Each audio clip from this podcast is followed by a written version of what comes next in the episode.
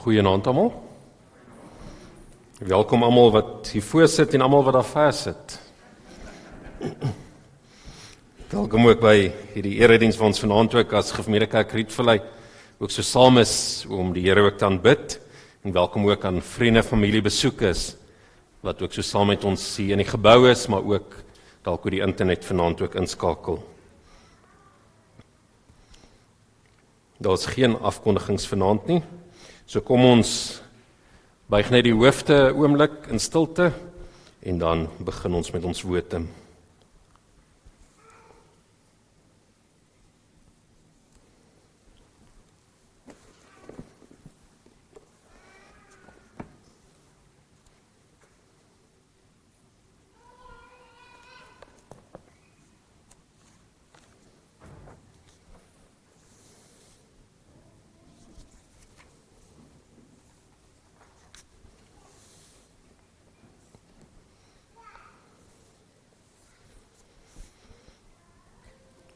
Ons woordem vanaand is uit Romeine 11 uit vanaf vers 33 oor diepte van die rykdom en wysheid en kennis van God. Hoe ondeurgrondelik is sy oordeele, hoe onnaspeurlik sy weë. Wie ken die bedoeling van die Here? Wie gee hom raad? Wie bewys hom 'n guns sodat hy verplig is om iets terug te doen? Uit hom en deur hom en tot hom is alle dinge aan hom behoort die heiligheid tot in ewigheid. Amen. Liefdes, genade en vrede vir julle van God ons Vader en ons Here Jesus Christus en deur die kragtige werking van God die Heilige Gees. Amen. Kom ons lofsing die Here vanaand ook saam met Psalm 106. Ons sing daarso vers 1, 2 en 20 waar ons ook die die Here wil loof vir sy grootheid, sy goedheid wat hy ook so aan ons ook bewys, maar dan ook waar ons in vers 20 ook ook so sien waar ons tema ook vanaand ook is oor om die Here ook te kan dien ook met ons ons dade en ons geloof wat nie dood is nie, maar wat werklik nuut en lewend is. Kom sing Psalm 106 verse 1, 2 en 20.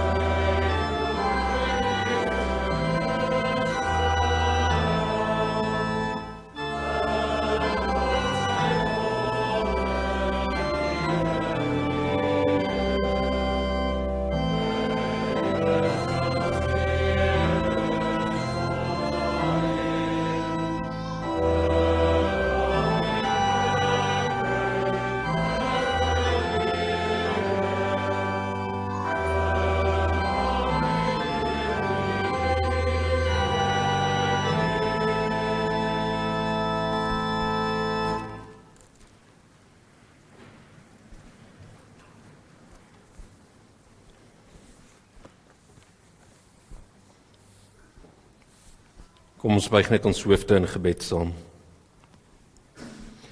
Hemelse Vader, ewige en barmhartige God, ons erken en bely voor u goddelike majesteit dat ons wel arme elendige sondaars is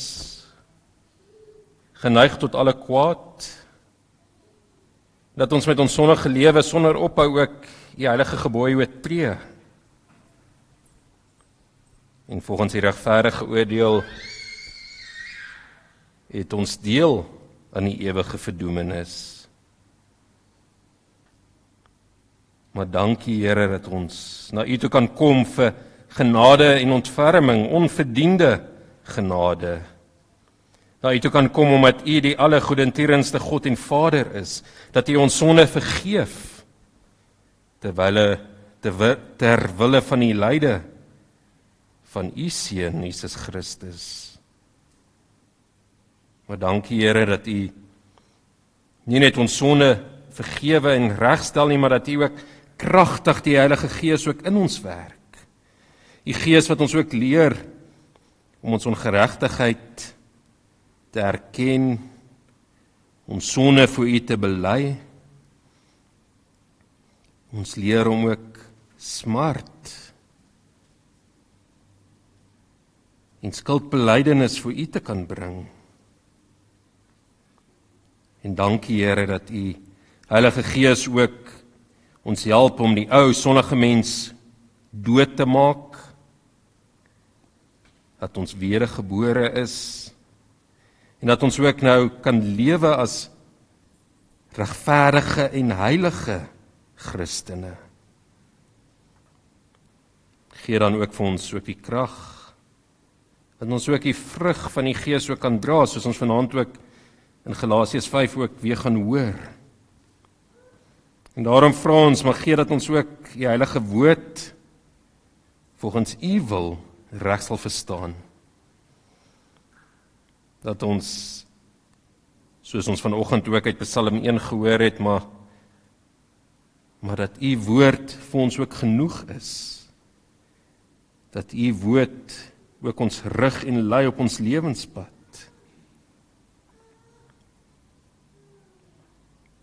En lei ons daarom dat ons ons vertroue net op U alleen sal stel. Maar lei ons ook in ons dankbaarheidslewe dat ons ook meer en meer sal leef as 'n lewende dankoffer tot die eer van U heilige naam tot die opbou van U gemeente en waar ons nog genadig waar ons hardnekkig nog in sonde volhard mag U ook genadiglik daarvoor ons bekering gee. Sodat ons saam as 'n geloofsgemeenskap ook U kan aanbid en gee ook vir ons die ywer en die lus om met vreugde ook U te kan dien as saam as 'n gemeente, maar ook saam elke dag by by ons skool of by ons werk of ons klasloop of waar ons net besig is met ons huistake. Want ons begeer om u ons groot fokus in alles in ons lewe te maak. Gee ons dan ook die krag daartoe. Skenk ons ook weer vanaand u vrede en u genade wat vir ons in oorvloed gegee word die seun Jesus Christus. Amen.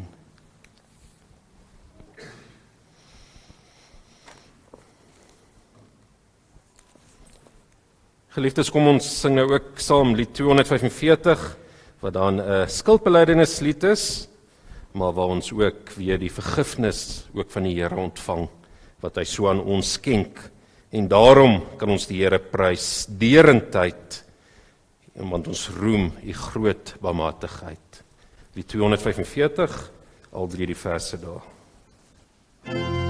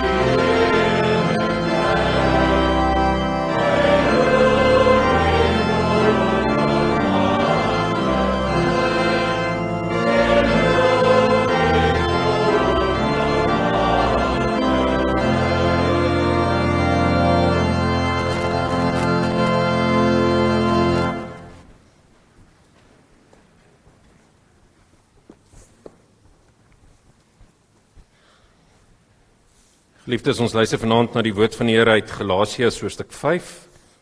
Ek gaan vir ons vanaand uit die 83 vertaling saam lees.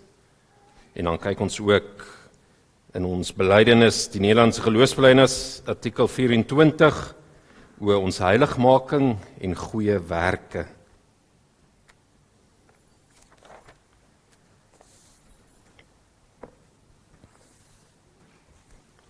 Kom ons luister hier saam Galasiërs 5 vanaf vers 13 tot 26. Die opskrif in die 83 vertaling is die gees van God en ons sondige natuur. Julle broers, julle is tot vryheid geroep. Moet net nie julle vryheid misbruik as verskoning om sonde te doen nie, maar dien mekaar in liefde. Die hele wet word in hierdie een gebod saamgevat. Jy moet jou naaste lief hê soos jouself. Maar julle byt en verskeer mekaar. Pas op dat julle mekaar nie laat heeltemal verslind nie. Wat ek bedoel is dit: laat julle lewe steeds deur die gees van God beheers word. Dan sal julle nooit soeg voor die voor begeertes van julle sondige natuur nie. Want ons sondige natuur, wat ons sondige natuur begeer, is in stryd met wat die Gees wil. En wat die Gees wil is in stryd met wat ons sondige natuur begeer. Hierdie twee staan lynreg teenoor mekaar. En daarom kan julle nie doen wat julle graag wil nie. Maar as julle julle deur die Gees laat lei, staan julle nie meer onder die wet nie. Die praktyke van die sondige natuur is algemeen bekend. Onsedelikheid, onreinheid, losbandigheid, afgodsdiens, towery, vyandskap, haat, naaiwer, woede, rissies, verdeeldheid, skering, afguns, dronkenskap, uitspattigheid en al dergelike dinge. Ek waarsku julle soos ek julle ook al vroeg gewaarsku het. Wie om aan sulke dinge skuldig maak, sal nie die koninkryk van God as erfenis verkry nie. Die vrug van die Gees daarteenoor is liefde, vreugde, vrede, geduld, vriendelikheid, goedhartigheid, getrouheid, nederigheid en selfbeheersing. Teen sulke dinge het die wet niks nie. Die wat aan Christus Jesus behoort, het hulle sondige natuur met al sy hartstogte en begeertes gekruisig. Ons lewe deur die Gees. Laat die Gees nou ook ons gedrag bepaal. Ons moenie verwant wees nie, mekaar uittart of op mekaar afgunstig wees nie. Net tot hierso. Kom ons lees dan ook Nederlandse geloofsbelijdenis artikel 24 ons heiligmaking en goeie werke. En luister hoe daar beskryf word hoe ons tot heiligmaking kom. Wat ons ook bely, ons glo dat hierdie ware geloof in die mens voortgebring word deur die hoor van die woord van God en deur die werking van die Heilige Gees. Dat die geloof hom weer gebore laat word en tot 'n nuwe mens maak om 'n nuwe lewe laat lei en hom van die verslawing aan die sonde bevry. Daarom is daar geen sprake van dat hierdie regverdigende geloof die mens vir vrome en heilige lewe onverskillig sou maak nie. Inteendeel, hy sou daarsonde nooit iets uit liefde tot God doen nie, maar slegs uit liefde tot homself en uit vrees vir die verdoemenis. Dit is daarom onmoontlik dat hierdie heilige geloof niks in die mens tot stand sou bring nie. Ons praat mos nie van 'n dooie geloof nie, maar van wat die skrif noem 'n geloof wat deur die liefde tot dade oorgaan. En dan haal dit Galasiërs 5 vers 6 aan. Wat die mens beweeg om hom voortdurend te oefen in die werke wat God in sy woord beveel het. Hierdie werke is as hulle die goeie wortel van die geloof voortspruit, goed en vir God welgevallig omdat hulle almal deur sy genade geheilig is. Tog geld hierdie werke nie vir ons regverdiging nie, want ons is deur die geloof in Christus geregverdig nog voordat ons goeie werke doen. Hulle sou anders mos nie goed kon wees nie, net so min as die vrug van 'n boom goed kan wees voordat die boom self goed is. Ons doen dus goeie werke, maar nie om iets te verdien nie. Wat sou ons tog kan verdien? Veel eer is ons is ons die goeie werke wat ons doen aan God verskuldig terwyl hy aan ons niks verskillig is nie aangesien dit hy is wat in ons werk Hy maak ons gewillig en bekwam om sy heilige plan uit te voer. Filippense 2 vers 13. Laat ons daarom let op wat geskrywe staan. Wanneer julle alles gedoen het wat julle beveel is, sê dan: Ons is onverdienstelike diensknegte, want ons het gedoen wat ons verplig was om te doen. Lukas 17 vers 10. Tog wil ons nie ontken dat God die goeie werke beloon nie, maar dit is deur sy genade dat hy sy gawe bekroon. Verder al doen ons ook goeie werke, maak ons dit glad nie die grond van ons saligheid nie, want ons kan geen werk doen wat nie deur ons sondige natuur besmet en ook strafwaardig is nie. En al kon ons ook een goeie werk lewer, is die herinnering aan net een sonde vir God genoeg om dit te verwerp. Op hierdie manier sou ons altyd in twyfel verkeer, heen en weer geslinger sonder enige sekerheid en ons arme gewete sou altyd gekwel word as dit nie op die verdienste van die lyding en sterwe van ons verlosser steun nie. Net tot sover. Kom ons luister weer saam Galasiërs 5 en dan luister ons daar vers 24 tot 25. Die wat aan Christus Jesus behoort, het hulle sondige natuur met al sy hartstogte en begeertes gekruisig. Ons lewe deur die Gees.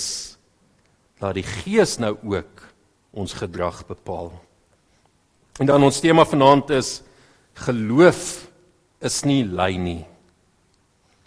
En hoekom staan ons stil by by hierdie stelling geloof is nie lei nie? As ons kyk na artikel 24 van die NGB dan lewe Debres wat dit ook geskryf het in 'n tyd en omgewing waarna groot klem gelê is op werksheiligheid. Val deur die Rooms-Katolieke Rooms-Katolieke Kerk werksheiligheid is 'n manier om vir God geregverdig te kan word. Dit wat ek doen en ons kry dit ook in in ander gelowe dat dat jy dat jou verlossing daai uitkom op dit wat jy verrig het. Hoeveel jy na die tafel toe gebring het. Maar as ons kyk reeds in artikel 22 is ons herinner maar dat ons soos bedelaars voor die Here staan. 'n Bedelaar wat niks het om te gee nie, 'n bedelaar wat eintlik moet weggewys word. En so het ons voor die Here gestaan. Vir ons verlossing is daar absoluut niks wat ons kon bring. Selfs nie een goeie werk kan ons die Here oortuig het dat hy ons moet aansien nie. Maar hoe kry ons die verlossing? En daar het ons al reeds stil gestaan slegs deur die geloof in Jesus Christus het ons deel aan die ewige lewe. En ek glo na ons die artikels gekyk het, jy stem saam ons ons het verval na die sonneval in 'n totale verdowwenheid, onmoontlik gemaak dat ons enigsins God se guns kan verdien, maar alleen deur die soenverdienste van Jesus Christus is ons nou geregverdig voor God. En kan ons slegs deur die geloofsand ook sy genade ontvang. Maar doen ons dan niks verder nie? Nee, en dis vir ons vanaand ook kyk, maar maar geloof is nie lei nie, maar tog hard aan die werk in dankbaarheid. Want wat gebeur wanneer ons geloof ontvang? Daarom ons eerste punt, maar geloof maak my nuut en sit my aan die beweeg. Ja, die kruisgebeure op Golgotha is verseker die hoogtepunt van ons verlossing in Jesus Christus. En daarom het ons ook Paasfees gevier ook verlede Sondag met nagmaal gedink Christus deur sy lyding en sy kruisdood het hy ook die toorn van God in ons plek op homself geneem. En daarom is ons ook vrygespreek. Ons kan net roem op enige verlossing omdat Jesus Christus sy versoeningswerk op die kruis vir ons verrig het. Want sonder hierdie daad sou daar vir ons niks gewees het wat as offer kon gebring geword het om ons in die regte verhouding weer vir God te gestel het. Maar dan moet ons net sê maar maar ons geloof en ons geloofslewe staan net stil by by 'n regverdiging en 'n vryspraak nie. Want dan was ons redding net vir ons papier gewees. mooi denke wat op 'n papier neergeskryf is nie. Nee, Christus het nog verder gegaan en dis wat ons verlede Sondag saam met nagmaal ook ook herdink het. Ons het ook na Jesus Christus sy werk ook by Golgotha ook volbring het, het hy opgevaan na die hemel en so het ons stil gestaan ook by Pinkster waar hy die Heilige Gees ook vanaf die Vader en die Seun uitgestort is sodat ons nou nuwe en veranderende mense kan wees. Want geloof bring verandering, bring nuwe lewe en dit word kragtig so gewerk deur die Heilige Gees. En daarom ons ons denke moenie net altyd by die kruis stop nie. Ja, ons moet daar as vertrekpunt hê ons regverdigmaking. Maar vanaand kyk ons verder en ons en ons kyk dan ook wat by Pinkster ook weer vir ons beklemtoon is, maar na ons heiligmaking. En ja, die twee kan ons nie los van mekaar maak nie. Want wanneer jy ook regverdig gemaak is, dan werk die Heilige Gees ook outomaties in ons en ons is ook heilig gemaak want heiligmaking se ander sinoniem is wedergeboorte. So is ons ook nuut gemaak, wedergeboorte gemaak deur die Gees van God. En die Heilige Gees werk met lewensvernuwende krag ook in ons. En hierdie krag waarmee die Gees ook in ons werk, reflekteer ook die liefde en die werk van Jesus Christus ook in ons daaglikse lewenswyse. En dan wanneer ons regverdig gemaak is, ons heilig gemaak en en soos Jakobus ook vir ons noem, maar dan is dit sigbaar ook in ons geloof. Ja, Christus se regverdigmaking aan die kruis en die verzoening en die verlossing wat ons daar gegee het, is genoeg rede om dankbaar te wees. Maar nogtans werk God ook deur die Heilige Gees ook kragtig in ons. En daarom is geloof nie lei nie. 'n Geloof wat lei is in die eerste plek besef nie die omvang van die verlossing in Jesus Christus nie. Net soos wat jy die Matteus 18 die beeld het van 'n persoon wat se miljoene rande skuld afgeskryf is, gaan daai persoon se optrede en reaksie outomaties verander. Jy gaan nie dan uitgaan en nog net met dieselfde stres en spanning leef soos wat jy voor die tyd gehad het en as die bank dalk jou huis wil kom afneem het en iemand het hierdie verband vir jou verlos of oorgeneem dan gaan jou reaksie outomaties van dankbaarheid wees. En so is dit ook reeds ook al in ons, maar dan nog verder dan wanneer die Gees ook in ons werk dan ontvang ons ook geloof. En wat is geloof? Hierso het ons ook 'n woord in Galasiërs wat ons met energie kan vertaal. Waar die geloof ook vers 16 wat ek bedoel is laat julle lewe steeds deur die gees van God beheers word. Die beheers daar is ook laat ons lewe ook deur deur God energievol oorgeneem word. En ek geloof het dan vir ons ook energie wat geestelik is en energiek is en dit het 'n doel, dis aktief besig. Want geloof is nooit dood nie. Die twee kan nie saamgaan nie. Want 'n persoon wat nie geloof het nie, is dood. En daarom het ons nie iets soos 'n dooie geloof nie. 'n Dooie geloof is is iemand sonder geloof maar geloof waardeur ons ook gered word en en ook hierdie heiligmaking en wedergeboorte ook omhels en ontdeel maak in ons lewe en en dit ook so uit uitleef en uitstraal word konkreet gesien ook in ons lewe. Want geloof is nie net 'n klomp oortuigings in ons kop of 'n goeie gevoel in ons hart nie. Maar geloof gaan juis oor na woorde en dade. Dit het 'n konkrete gestalte in ons lewens. Geloof laat dinge hoor en dinge kan gesien word en dinge gebeur. Geloof werk. Want so werk die Heilige Gees kragtig in ons.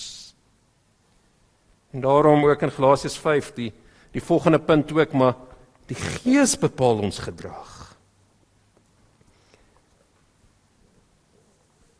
En as ons kyk Galasiërs 5 waar ons saam gelees het dan word ons ook weer herinner maar ons is tot vryheid geroep. Ons is vrygekoop, verlos van ons sonde in Jesus Christus. Maar wat maak ons nou met hierdie vryheid?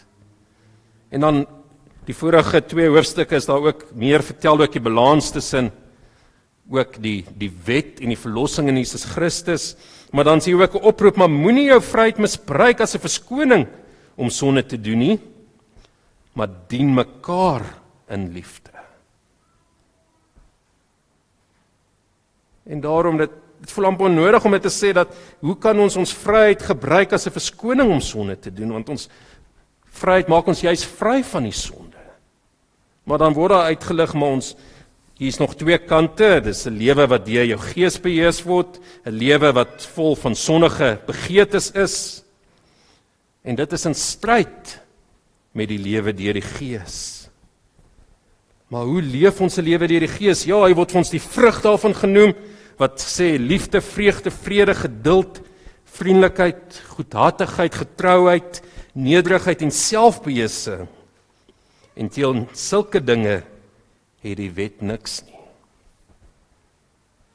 En dan is dit ja, ons het vanoggend die 10 gebooie ook saam gelees om om ook te sê dis 'n riglyn ook vir ons dankbaarheidslewe en God se woord en sy wet is nog steeds ons riglyn. Maar dis nie net vir ons 'n klomp instruksies wat ons navolg nie. Nee, dis die Heilige Gees wat ook die woorde in ons werk, soos ons Psalm 1 ook gehoor het, maar dat ons die woord van God dag en nag oordink. Dat dit altyd in ons gedagtes na vore is en die Gees lig ons ook uit wat God se woord is en sodat ons dit kan verstaan, maar dat ons dit ook deur liefde ook kan uitleef. Want mense kan sê liefde is die atmosfeer waarin geloof alles ook werk en doen. En daarom is dit ook die eerste vrug van die Gees. Liefde is die instrument waarmee ons ons geloof ook gaan uitleef. Of ons besig is om God te aanbid in ons geloof, dan is daar ook die liefde. En geloof is besig om ander mense oor God te praat, dan is ons aansporing ook daarso om vir liefde vir God, maar ook liefde vir mekaar. Dis hoekom ons oor God wil praat. Of is dit besig is om mense te troos of mense te vermaan? Ons doen dit daar ook in die geloof in liefde. Of al is dit net besig om op een of ander manier in die Here se kerk te dien, dan dien ons nie vir vir aansien of om ons goed te laat voel nie, maar maar juis uit liefde vir die Here en vir mekaar. En selfs al is ek besig met my alledaaglikse sleerwerk by die huis of my huiswerk of maar net nog 'n taak of projek by die werk wat ek moet klaarmaak, dan doen ek dit daar ook deur die geloof. Ook in liefde want oral oor is ons besig om ook ons geloof uit te leef besig om dit ook te doen met liefde vir God en met liefde vir ons naaste, besig om te doen hierdie gees wat ons nuwe lewe bepaal het want ons is wedergebore gemaak. En daarom is geloof se werk dan ook om die Here se gebooie na te kom en ons gaan DV volgende geleentheid verder kyk ook na die wet van God. Artikel 25 hoe dit in Christus vervul is want God se gebooie beveel ons juis vir ons liefde vir God en liefde vir ons naaste. En daarom is ons ons gedrag deur die Gees laat bepaal dan dan gaan ons nooit ons vryheid kan misbruik nie. Dan is die oorgang van 'n nuwe lewe nie dat ons net gelos is soos iemand wat jare lank in 'n tronk was en nou word hy vrygelaat in die samelewing maar hy weet nie om daar te funksioneer nie. Nee, die Here gee sy gees vir ons en lei ons ook dat ons as burgers van die koninkryk van God ook reg kan optree en ons ook hierdie gees laat beheers om ook hierso 'n nuwe lewe te kan lei. En daarom sê Paulus in Galasiërs 3 vers 3: Julle het met die gees begin, wil julle nou eie krag eindig. En so ook wanneer jy verlossing ook ervaar het, die wedergeboorte van die Heilige Gees kragtig in jou, Dan wil jy nie meer op jou eie krag staat maak nie, want ons weet waantoe dit lei. Monet 46 sê ons kan nie op op prinse en op mense reken nie. Ons kan almens nie op onsself reken nie. Maar ons kan reken deur die Gees wat kragtig die nuwe lewe in ons moontlik maak. En daarom gee die Heilige Gees ons die norm waarvan ons ons ons ook kan lewe en ook om die vrug van die Gees ook so uit te dra. En kom ons vat dit dan saam ook met ons laaste punt. Geloof sit ons aan die werk maar sonder om iets te verdien.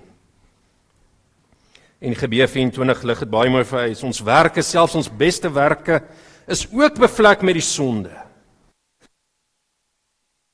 Om ons te kan red. Maar daarom word ons nie regverdig gemaak enigsins op grond van wat ons doen nie. Want goeie werke is 'n spontane gevolg wat die leefstyl van 'n ware en opregte Christen kenmerk. En daarom het die groot klemverskywing aan 'n gelowe, aan 'n kerke wil fokus eers op wat jy moet doen, op wat jy na die tafel toe moet bring. Maar die gemeede leer sê dit vir ons duidelik. Ek was maar 'n bedelaar, ek kan nie maar met die Here my gekies het. Wat hy deur sy voorsienigheid my liefhet. Omdat hy my gered het en ek deel het aan die verlossing van Jesus Christus.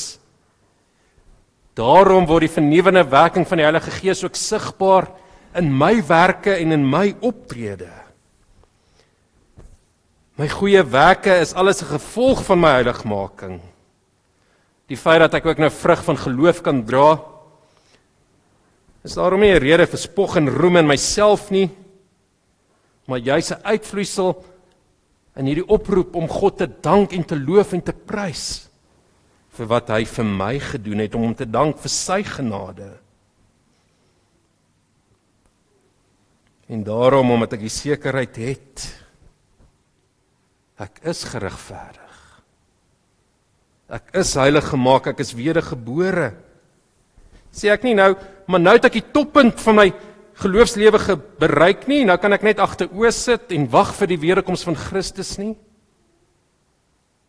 Want dis hoe ons dit baie keer ook beleef in gemeentes teologie word suiwe en reg verkondig. En die mense ken hulle belydenis skrifte en kan dit vir jou mooi opsê. Maar dit werklik oorgegaan tot in 'n geloof wat kragtig werk. En wanneer ons wedergebore is, dan werk dit kragtig ook in ons. En dan moet ons daagliks ook in die geloof ook nog groei. Want ons sê nie as wedergebore van kinders is ons nou klaar perfek en volmaak nie. Nee, ons het nog gestry teen die sonde en met nagmaal is ons ook daaraan herinner, ons doen ook selfondersoek en ons voetmoedig ons ook voor die Here. Maar dan groei ons ook in die geloof. En daagliks bid ons ook Laat die ou en die sonnige mens ook dood sterf en dood bly en dat ons ook in die nuwe lewe in Jesus Christus ook leef. Daagliks beklei ons teen die sonde, maar dis ook ons strewe om God se wil te doen. En daarom geliefdes, maak geloof ons nooit lei nie. Want in 'n ware geloof wat ons die ware volkomme verlossing in Jesus Christus besef, wil ons opgewonde in God se diens staan, wil ons gaan beklei teen die sonde, wil ons die evangelie gaan uitdra, wil ons die liefde van God ook vir mekaar in die wêreld gaan uitleef. Daarom is daar nie 'n lei gelowige nie. Want dan sou ons geen werke gehad het en getoon het dat ons die Here prys en hom loof en hom dank nie, dan sou ons 'n dooie geloof gehad het. En so geloof sou wys ons het nie deel aan die verlossing in Christus nie. Maar nou het ons 'n lewende geloof. En soos Jakobus ook sê, maar maar my dade red my nie. Maar ek kan nie glo sonder om dit ook in my dade te wys nie. Kom ek wys vir jou dan my geloof ook in my dade en die vrug van die Gees wat ek dra geloof maak ons nooit lei nie. Amen. Kom ons bid saam.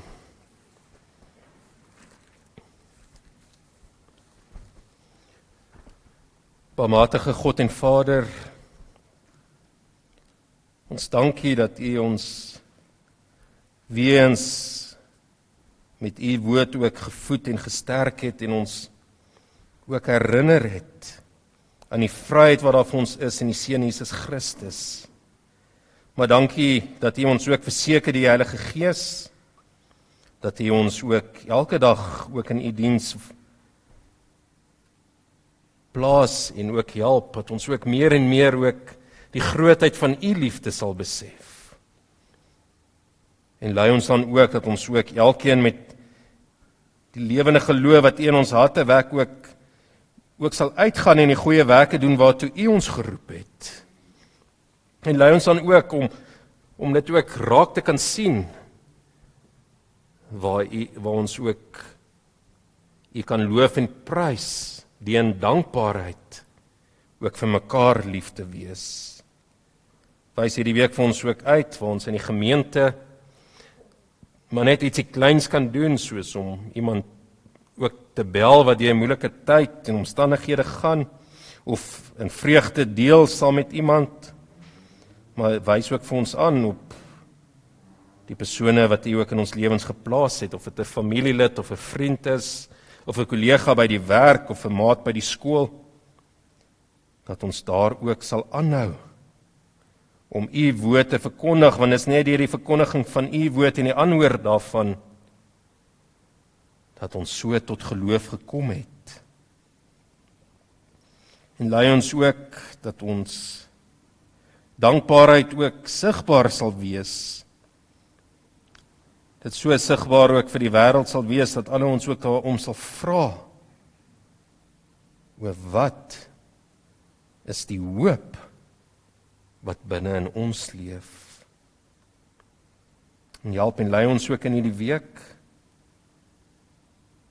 dat ons kan arbei met vreugde maar ook met 'n verlange met ons oog op die wederkoms van die Seun Jesus Christus wanneer hy ons in ewigheid tot by U sal neem ons bid dit alles want aan U bo die krag die mag die heiligheid van nou af tot in ewigheid Amen.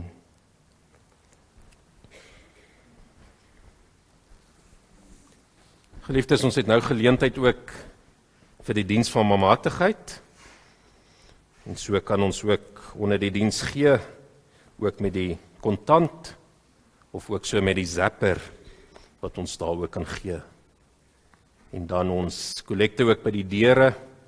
Ek het nou nie die kollekte hierson nie vir ons GKSA jeugsorg wat ons ook so help vir ons tydskrifte wat ons daar ook uitgee.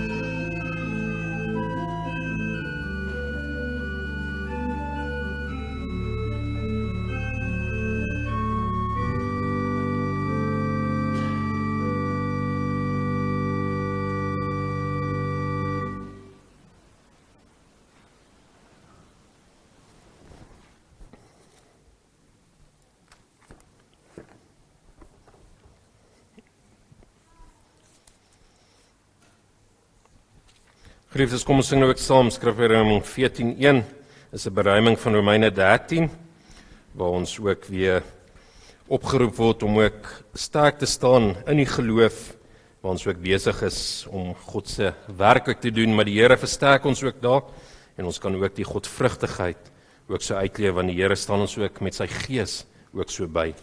Skrifgedeelte 14:1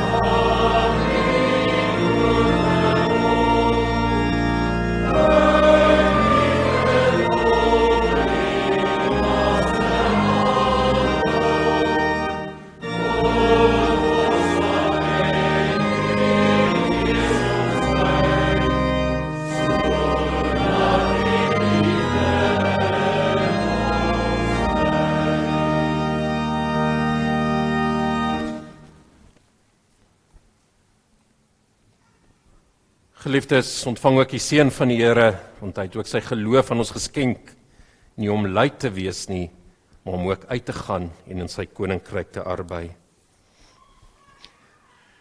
Die genade van ons Here Jesus Christus, die liefde van God ons Vader en die gemeenskap van die Heilige Gees sal by elkeen van julle wees en bly. Amen.